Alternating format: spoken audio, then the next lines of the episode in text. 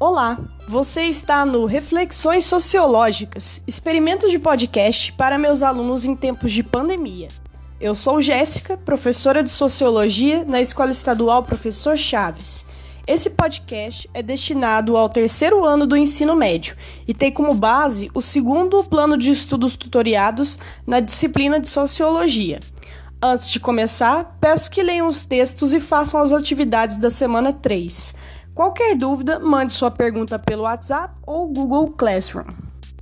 Nessa semana, iremos falar sobre cultura de massa, a influência da mídia na política e da indústria cultural e cultura popular e erudita. Para entender o que é cultura de massa, precisamos entender um pouco sobre o que é cultura. De modo geral, nos referimos à cultura quando queremos falar sobre um conjunto de hábitos, costumes, religião, idioma e produção artística ligada a um grupo específico na sociedade. Quando falamos de cultura de massa, temos uma ligação da produção cultural aos meios de comunicação de massa. E o que são os meios de comunicação de massa? São ferramentas que possibilitam comunicar a um número grande de pessoas, ou seja, transmitir informações em massa.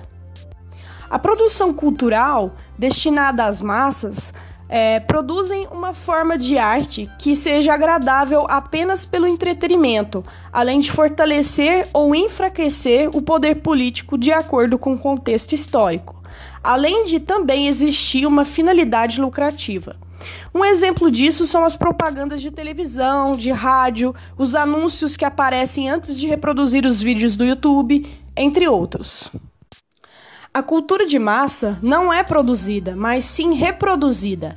A ideia aqui não é criar algo autêntico, mas reproduzir incessantemente o que já foi produzido até que a demanda pelo objeto produzido seja esgotado para conseguir atingir o maior número de espectadores, gerando assim um maior lucro com menos esforços e gastos. A indústria cultural é um termo para designar um modo específico de fazer cultura que tem como base a lógica da produção industrial. Significa que se passou a produzir arte com finalidade de lucro. Para se obter lucro com o cinema, por exemplo, é preciso fazer um filme que agrade ao maior número de pessoas. Dessa forma, cria-se padrões como vilão e mocinho, as histórias de amor, os finais felizes, e no final, toda a produção artística fica padronizada e não há espaço para o novo.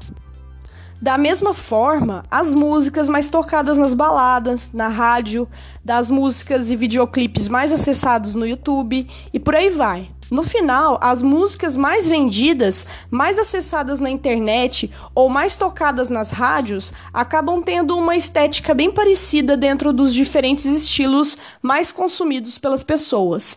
Não é um tipo de arte e cultura feita para as pessoas pensarem sobre a sua própria realidade, mas apenas para entreter e distrair da realidade. A cultura popular aparece associada ao senso comum ou seja, ao conhecimento do povo, espontâneo, consumido por todos os públicos, mas principalmente pelas classes mais baixas da sociedade. A cultura erudita trata-se de uma manifestação cultural ou artística que foi gerada após estudos prévios e que somente indivíduos especializados podem executá-la.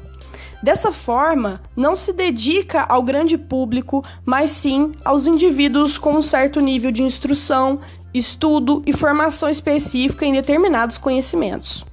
Então é isso, pessoal. Espero que tenham entendido o conteúdo e um abraço, se cuidem.